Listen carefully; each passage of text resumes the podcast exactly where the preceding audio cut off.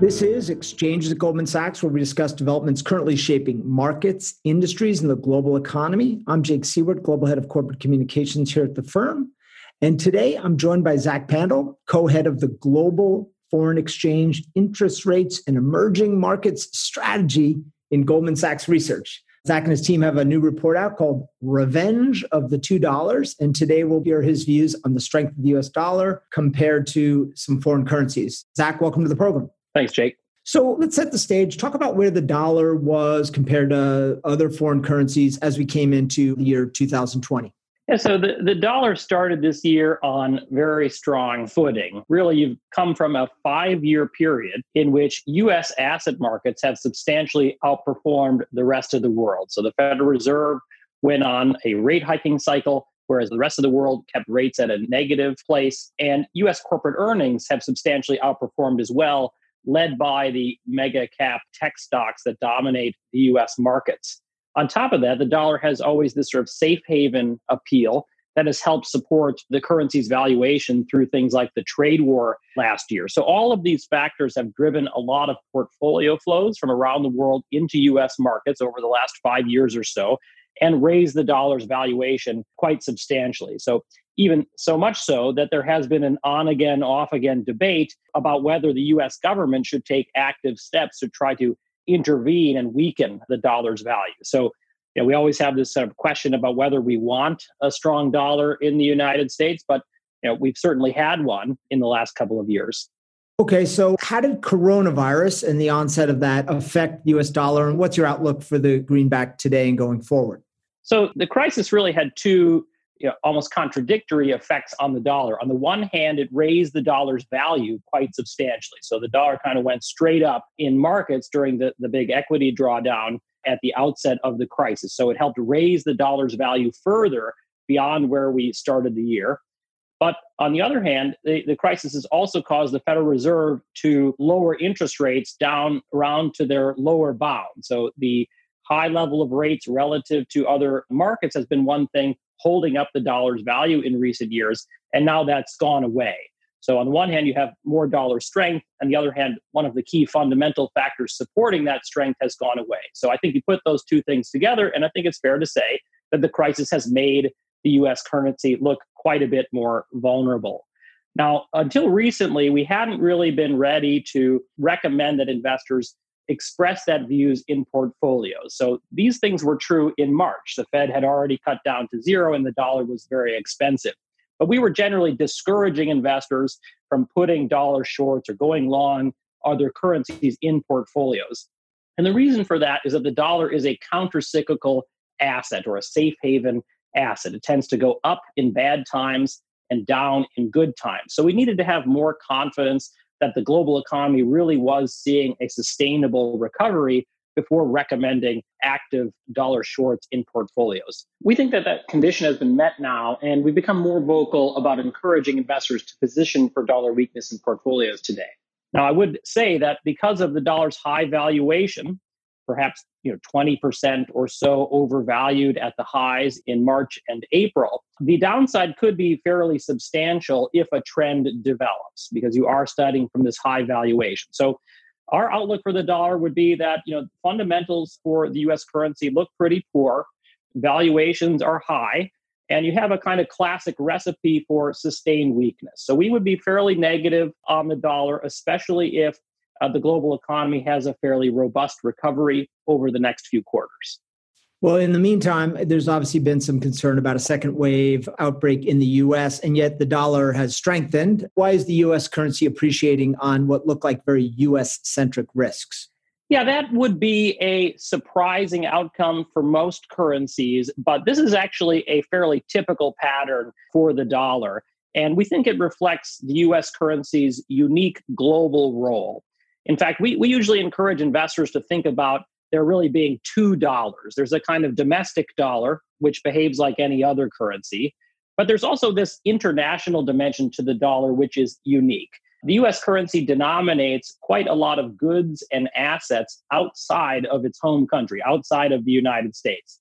So for example, the U S economy maybe is something like one-fifth of the global economy, But the dollar accounts for something like sixty percent of global foreign exchange reserves. It's usually the currency of choice for cross-border lending and global trade. And treasuries are the world's primary safe haven asset, and about half of the treasury market is also held by overseas investors. So the dollar has this international dimension that's unique. And we think that these features are what cause the correlation that we observe in markets. The dollar tends to go up in bad times, down in good times, reflecting its international role. So even when the risks that markets are concerned about are beginning in the United States, if they're big enough and they affect the global economic outlook or investor risk appetite, they can paradoxically raise the dollar's value. And I think that's exactly what we're seeing recently. Yep, makes sense. Given the, the dollar's vulnerability and the potential for some degradation there, what major currencies do you think will drive dollar weakness over the quarters ahead? Currency markets are always a relative value asset class. So it is, of course, the right question to say, you know, if the dollar is going to go down, what's going to go up? And I think among the smaller currencies, there are a number of candidates, actually. But among the major currencies, I really think that it's a question about the euro at this stage. And our view would be that in addition to there being a bear case for the U S dollar, there is a bull case for the euro. I would highlight three things. The first is that the euro is very cheap. So the dollar is expensive, the euro is cheap. We would put long-run fair value for the euro-dollar exchange rate around one thirty. So today, around one twelve, you are deeply undervalued. And we see that reflected in conventional things like the Europe, euro area's large trade surplus and its otherwise strong balance of payments picture. So the euro area does, you know, seem to show the classic signs of very competitively valued exchange rate, a cheap exchange rate. Second, we think that the euro area is likely to have a steeper and smoother recovery from the coronavirus recession than the United States. In part, that reflects the deep hole that Europe is coming from, but it also reflects better virus control.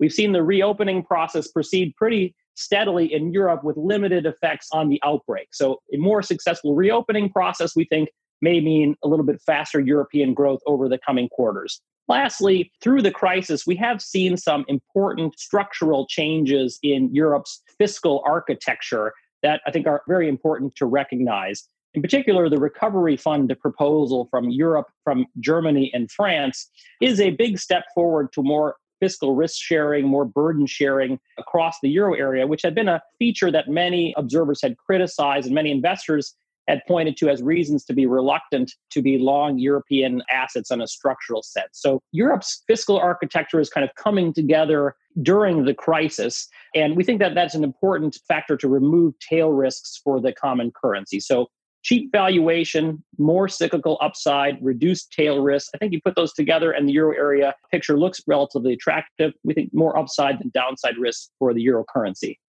So you've talked to a lot of investors around these views. Are you getting any pushback from active investors on your views on the euro versus the dollar?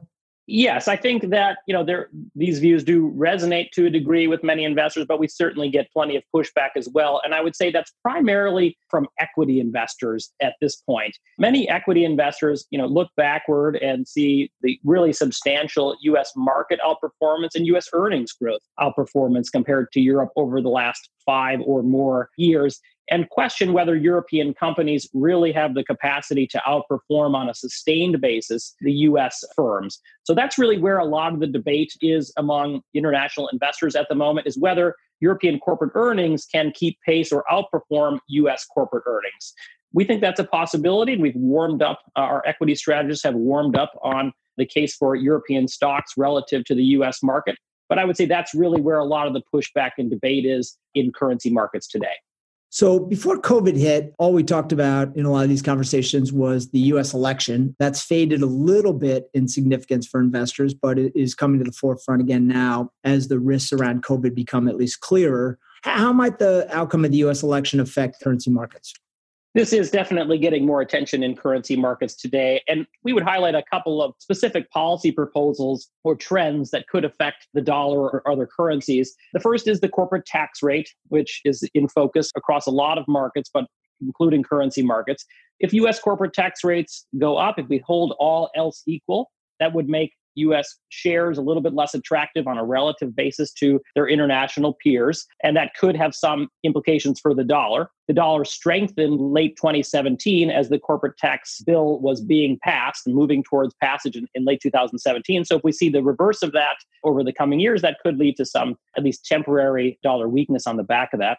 The second uh, topic is really around tariffs. You know, the disputes between the United States and China, I don't think anybody thinks are really going away in a longer term sense. But Vice President Biden does seem to have a lower appetite for using tariffs specifically than President Trump. So we do think that in a Biden administration, tariffs that have been imposed on China and maybe other tariffs as well could be rolled back. And that would tend to be a positive for the Chinese yuan relative to the dollar, as well as other sort of China-sensitive currencies, for example, like the Taiwan dollar. Lastly, I think one big picture point is worth mentioning. You know, currency markets are partly affected by the United States' role in the world. The world holds a lot of dollars, reflecting the United States' historical role in the world. If that's undergoing change, then that could have currency market implications. So in recent years, we have seen these efforts towards de-dollarization, reflecting this trend. Countries trying to find a way to have fewer dollars in their foreign exchange reserves, fewer dollars in their cross-border trade, et cetera. In a second Trump term, where the U S is pulling back from some international institutions and changing the way that its posture in the world, we could see those efforts continue, and that may have some dollar implications in the long run. So we do think that the election is a potentially important factor for the U S currency. In my view, the, the tariffs issue is probably the most direct and meaningful for investors over the next couple of quarters. All right, Zach. Well, lots of talk of de-dollarization over the years, and yet never seems to really get that much momentum. Well, Zach, thanks for joining us today. A fascinating discussion. Thanks for having me. That concludes this episode of Exchanges at Goldman Sachs. Thanks for listening. And if you enjoyed the show, we hope you subscribe on Apple Podcasts and leave a rating or a comment. And please tune in Friday for our weekly markets update, where leaders around the firm provide a quick take on the latest in markets. This podcast was recorded on Tuesday, June thirtieth, two thousand twenty. Thanks for listening.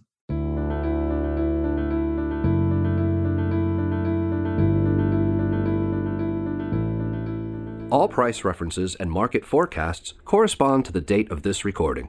This podcast should not be copied, distributed, published, or reproduced in whole or in part.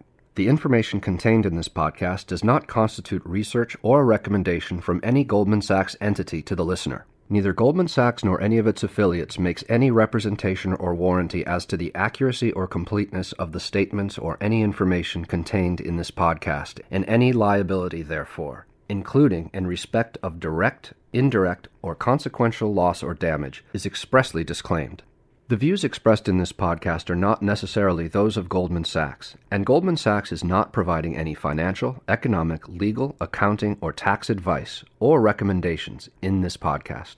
In addition, the receipt of this podcast by any listener is not to be taken as constituting the giving of investment advice by Goldman Sachs to that listener, nor to constitute such person a client of any Goldman Sachs entity.